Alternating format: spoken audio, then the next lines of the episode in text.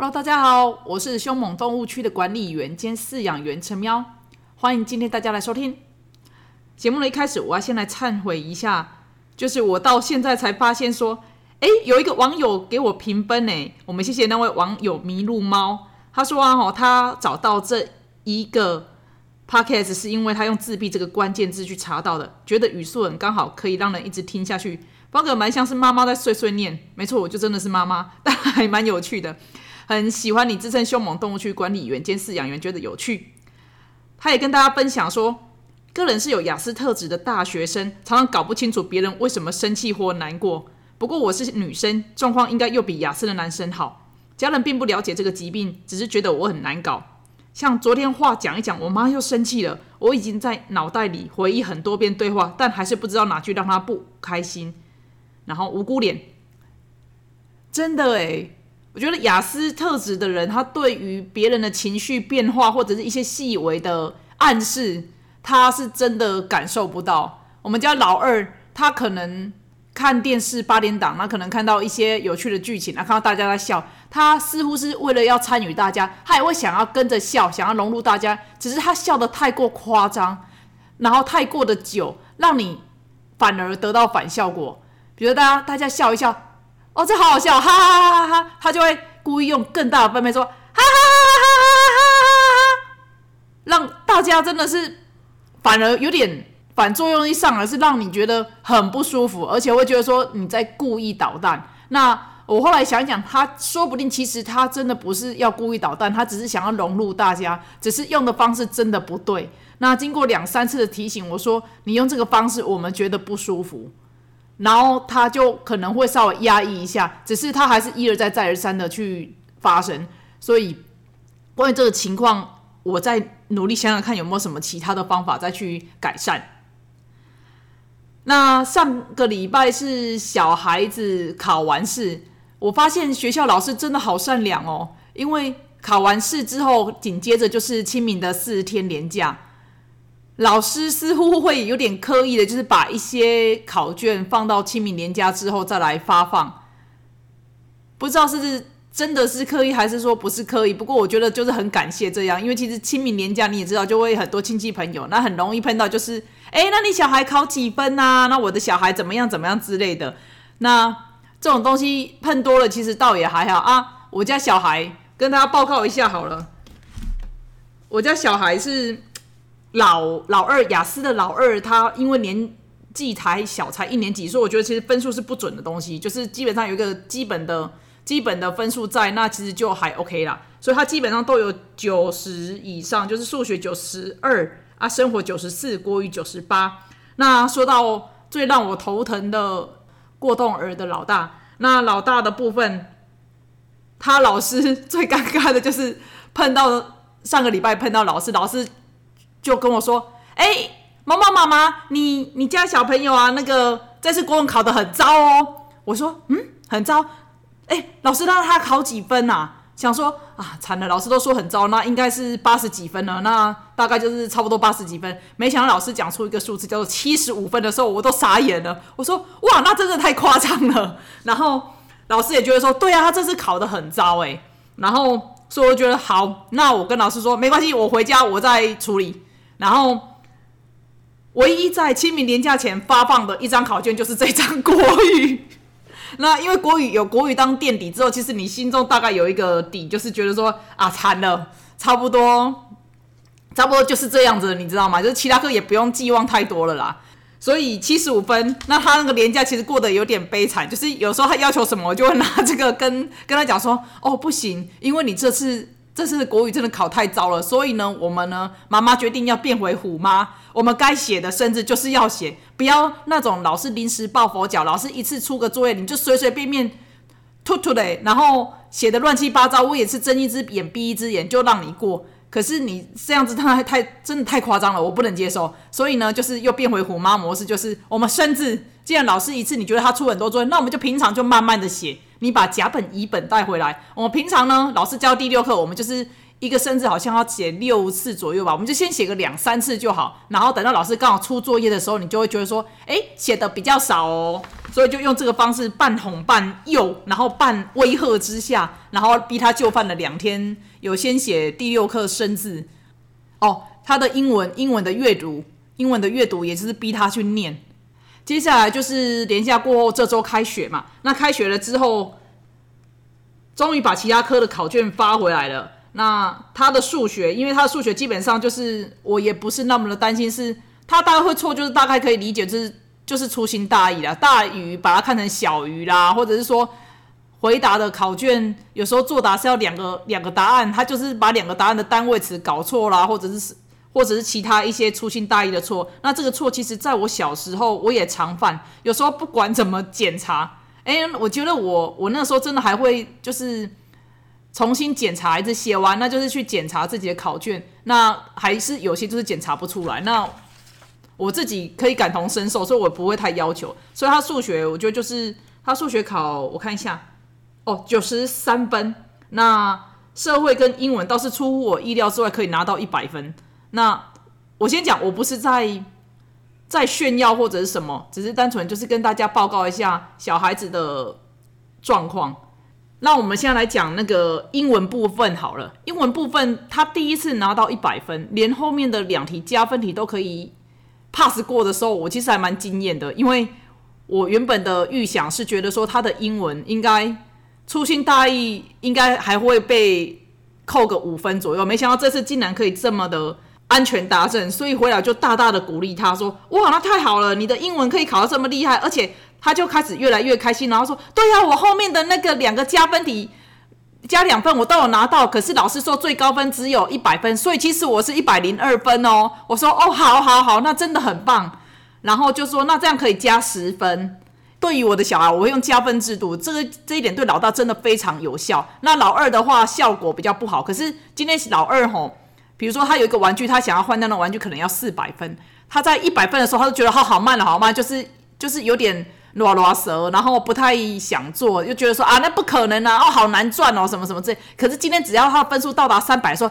他好像冲劲就来了，就觉得哎，不是那么的遥不可及，那好像努力一下下就可以，所以他就会比较拼命一点，说想要赚分数。可是像他的分数的概念，可能就不是那么的理想，因为他可能帮了一个忙，就说妈妈，那我这样可不可以加一百分？我说太夸张了，只是帮一下这个，这个顶多加个两分或三分。那或者是十分这样子，一百分太夸张。你知道宝哥哥花花了一整天帮忙工作一整天才可以赚一百多分吗？最多最多哦，而且通常都是没有到一百分的哦。你这样一次只有一件事情就要赚一百分，太多，他就会开始耍赖，说为什么不能呢？我我这么辛苦，那都是白费的，妈妈都在骗我，又又开始进入那个循环，说都是都是累的错，然后都是妈妈的错，自己都没有错，所以。好不容易好说歹说，终于把他的分数慢慢的累加，然后加到大概三百分左右。他终于看到一点冲劲的时候，就觉得，哎，这小孩子好像冲进来了，那就更加把劲的去讲，那效果是真的还蛮不错的。所以后来发现，其实加分制度对于雅思的老二似乎不是那么的没效，只是你要让他设定一个目标，是不要看起来如此遥不可及，而是要让他觉得说，我要再努力一下。就有可能得到的那一个距离的话，我觉得会是一个比较让他有前进动力的一个方式。接下来跟大家分享的是，我廉假的尾声，就带着小孩子冲了一趟台南的呃南溪万佛寺，记得是这个名字。里面就是很多的高高低低的那种公园类型，然后又有钟乳石。的洞穴，那我觉得小孩子本身会很喜欢，只是没想到说去的时候呢，因为有一段山路，那爸爸他刚吃饱，所以他就是后来下车之后脸色就不是很好看，就一直在跟我讲说，下次不要再选这种山路了。然后我心中的 OS 真的是就觉得，如果你不希望我选这种山路，你知道我我喜欢的就是山，其实我还蛮享受在山开山路的那种开车的乐趣。那如果你不喜欢那个，那下次请你。就要自己规划嘛。我有问你说你要自己规划，那你你如果讲不出一个什么所以然，我只好照我喜欢的去规划啊。如果你真的不喜欢这种规划，那就请你就是去规划你喜欢的。那大家大家一起去玩玩看，我觉得这样也很不错啊。所以我们的台湾公主我先生就也妥协了啊，进去的时候，可是他就是因为可能体况不是那么的好，然后又加上刚吃饱下午，他想睡觉。那小孩子呢进去走，人山人海，人超级多的，就开始在面闹闹闹啊，一样就是连走个路，老大跟老二也是可以吵成一团。那妹妹有时候也一起加入战场。我跟大家分享他们可以吵什么好了，比如说今天走走那个洞穴好了。那老二就吵说：“为什么老大都可以走前面最前面？”然后老大就会火起来说：“为什么说我都是走最前面？我也有走后面的时候啊？那怎样这样？”然后两个又互相这边戳来戳去，玩来玩去。那其实那个地方有一些的桥梁，它的洞是比较大的。那我会比较担心说：“哎，会不会跟你玩到后来变成说，哎，不小心可能因为老大有时候冲动之下，他可能可可能会推滴滴的。”那一种状况发生，所以这样其实是非常危险的事情。所以我就是立即把他们两个分开。我说：“好，哥哥，因为你已经走前面走很久了，现在轮到弟弟走后面，大家排队去走。你现在换你走后面，好，哥哥就不开心了。所以呢，前期他就一直在不开心的状态，然后一直碎碎念的状态，然后照相的时候就一直摆那一副臭脸，或者是那种扮鬼脸的方式。”那轮到一阵子之后，那弟弟一开始走前面，他当然很开心呐，就是一副导游的样子。大家请看这里有什么，大家请看那里有什么。那走啊走，走啊走，哎，怎么莫名其妙争吵又开始了？那你知道为什么吗？因为老大又默默的、偷偷的想办法冲到前面。那老二就觉得说，哎，我的我的当导游，我的当第一名的权益受损了。为什么哥哥你说要做走，妈妈叫你走后面，你怎么又跑到前面来了呢？然后呢？两个就又吵起来，我说好，那现在换成哥哥走前面，你要去走后面。那老二又不开心啦，他说：“可是我才走一下下而已，哥哥走了很久很久。”我说：“没有，你没有走一下下，我们已经走了一段了。”那有一个方法提供给大家，第一个就是我一直强调不要去看别人眼光，二来是他们两个讲话越来越大声了，所以呢，我就发我就这样处理方式，就是好，你们只要开始吵，我们就停下来。我们退到旁边一点，让后面人山人海的人龙可以先过。我们退到旁边的小小空地，我等你们吵完讲好有协议之后，我们再继续走。那两个人，弟弟一直吵着说他要赶快走到出口，他要去看到那个龙船，他想要去那龙船上面。那老大就为了激怒他，就讲说：我们这里根本不会去到龙船啊，龙船啊，我们等一下出去之后，我就想要回家了。我们就是要回家，就是这种互相激怒的语言，让事情更加没完没了。那没关系，妈妈就是我 OK 的。你们要吵没关系，我们就是停在这里，我等你们吵完，你们吵完再跟我说啊。我跟爸爸就在这里等你们啊，两个就会互看一眼之后就会比较安静下来。可是还是会在那边喃喃自语说，为什么怎么怎么之类的。那爸爸怎呃妈妈怎么样？然后妈妈都只只只要我我怎么样？就是在面碎碎念，其实这些东西也一样，就是忽视。好，等你们 OK 了，好，大家可以了，有共识的哦。谁走前面，谁走后面，OK 了哈。好，那我们就继续走。那走走一段，我里面大概走了快，记得因为人真的蛮多的，走了大概有快半个小时吧。半个小时中间可能停了有四五次哦，就是一直在处理这种纷争。那两方都没有办法觉得说这是公平的结果，可是我觉得这是一个让他们。互相去学习，说今天只要你讲话，我们就走到旁边去，就停下来，我们就不动了。你说你想回家，我也很想回家，我很想赶快走到出口啊。可是因为你们一直讲话，我只能停下手边的动作，等你们吵完，OK 了，那我们就继续走。我觉得这一招算是蛮有用的，比起之前我会比较那一种说，因为顾虑旁人的眼光，就会开始有点口头上的教养孩子说。你们不要再这么吵了，这样子我们要小声一点，什么什么，其实这些都没有用。小孩已经耳朵已经发展出遮罩模式了，你知道吗？就是飞行模式了。他就是你跟他讲这种东西，他自动开启飞行，然后跟你断讯，他就继续还在执着在于他那个点，说为什么哥哥或什么，为什么弟弟可以怎么怎么样，那我为什么都不能怎么样？他刚刚戳我哪里？他刚刚讲话说我是笨蛋，他刚刚讲话说怎么样怎么样，就是没完没了。那。反正没差，妈妈我都很 OK，我也不太那么在意旁人眼光啊，我也也就是这样子去处理。这样仔细想一想，就让我想到我小时候，你知道吗？我们小时候我们是四个姐妹嘛，那小时候因为爸爸妈妈工作忙，其实经济压力真的很重，然后所以我们几乎很大的一段时间都是阿妈在照顾我们。那那个时候我们自己就会发展出说。哎自己玩，那我们就会玩那种在床上。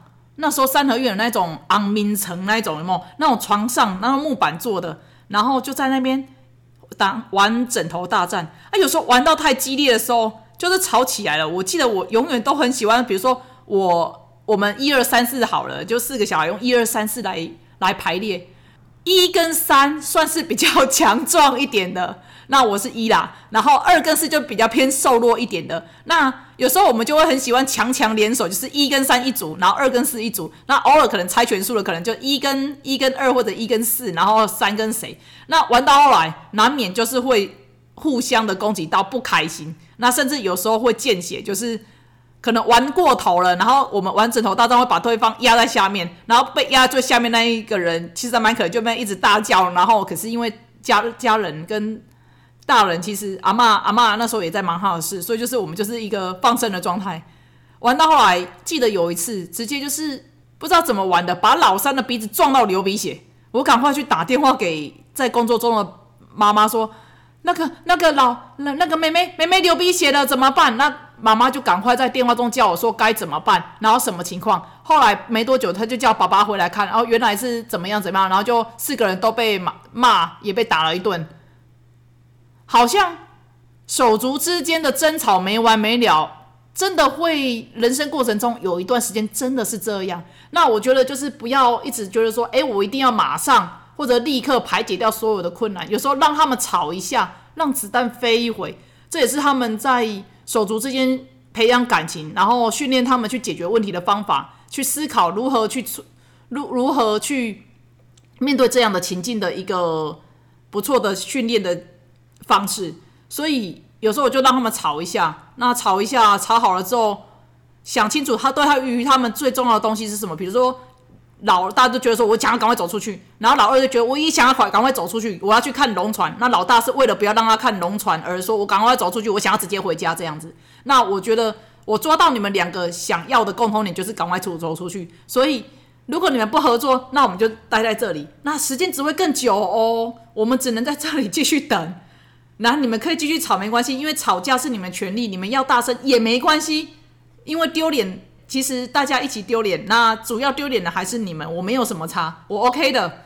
当他们面临这个情境，发现妈妈或者爸爸把他把自己从那种纷争啊，然后权力斗争的情境中自己抽离出来的时候，他会发现那个战场只剩下他跟弟弟的时候，似乎没有那么的好玩了，因为他们没有父母。逼迫父母去选边站，逼迫父母去可能威胁、利诱，或者是惩罚另外一方，甚至可能是自己的那一种结果，他们会顿时就觉得，嗯，我拿着刀拿着枪，我好不容易冲进了冲进了那个 P.S 战场里面，可是竟竟然没有敌人哦！我是要射谁那种概念？所以就是纷争的时候，学会先冷静下来，然后试着把自己抽离掉那个战场。我发现对于小孩子冷静会非常的有帮助，这是这个廉价，然后我自己又训练出来的道理。不过话说，觉得我家妹妹越来越像老二了，就是那种白目的个性，真的越来越像老二，让我开始有有一点担心。不过她又不是那么的说，诶，很对单一事物非常的专一，或者是去钻研。他反而是老大跟老二的综合版，希望他不是混合型的小朋友。不过不管怎么样，老实讲，我觉得啊，人早期不是重男轻女嘛？我觉得现在是完全社会结构的改变，出生率下降之外，然后其实男女比例也完全失衡。你现在这个时代，你生女生，相信我，生女生真的就是宝贝，比起生男生会更容易受宠。那我们家的情况真的就是这样，妹妹真的是我自己的宝贝。连我朋友都发现哦，就是当初生了生了老三那个妹妹之后，他们都说：“天哪，我从来没看过你抱一个小孩子，一直讲说哦，你是妈妈的宝贝。”这样，我自己也才猛然发觉，发觉说：“哎，对耶，我之前抱那两个男生的时候，两个老大老二的时候，其实好像真的不会那种有忍不住啦，脱口而出的说妈妈的宝贝之类的。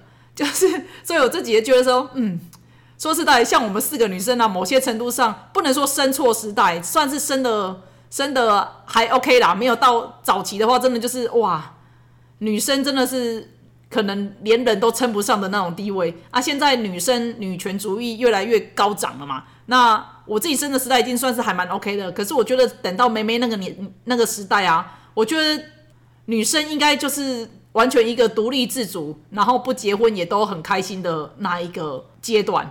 我设想啊，所以我觉得说，哎，好家在我生了一个小小女生，然后来陪伴我，不然我真的是住在男生宿舍。男生宿舍的每一天就是妈妈都在打仗。那今天虽然多了一个妹妹，虽然她越来越越白目，越来越像老二，不过 至少我觉得就是一个女生，就是好像自己未来好像可以有一个美妙的愿景，说，哎，可以母女一起去逛街啦。假如自己还保养得宜的话，这当然只是只是梦想啦，真的现在还不敢想那么远。小孩还小，说实在，你说想要保养得宜，真的比较比较难一点，除非经济上是完全无语的。可是生了三个，其实还是有一定的压力啦。奉劝大家，如果要生小孩，现在你生女生绝对会比生男生还要 还要吃香。好喽，今天的集数就跟大家分享到这边。那有兴趣的朋友，欢迎去我的 FB 粉丝社团，徘徊在过动与自闭之间留言、按赞，也欢迎给我的 Podcast 一个五星推推。那今天就这样喽，谢谢大家，拜。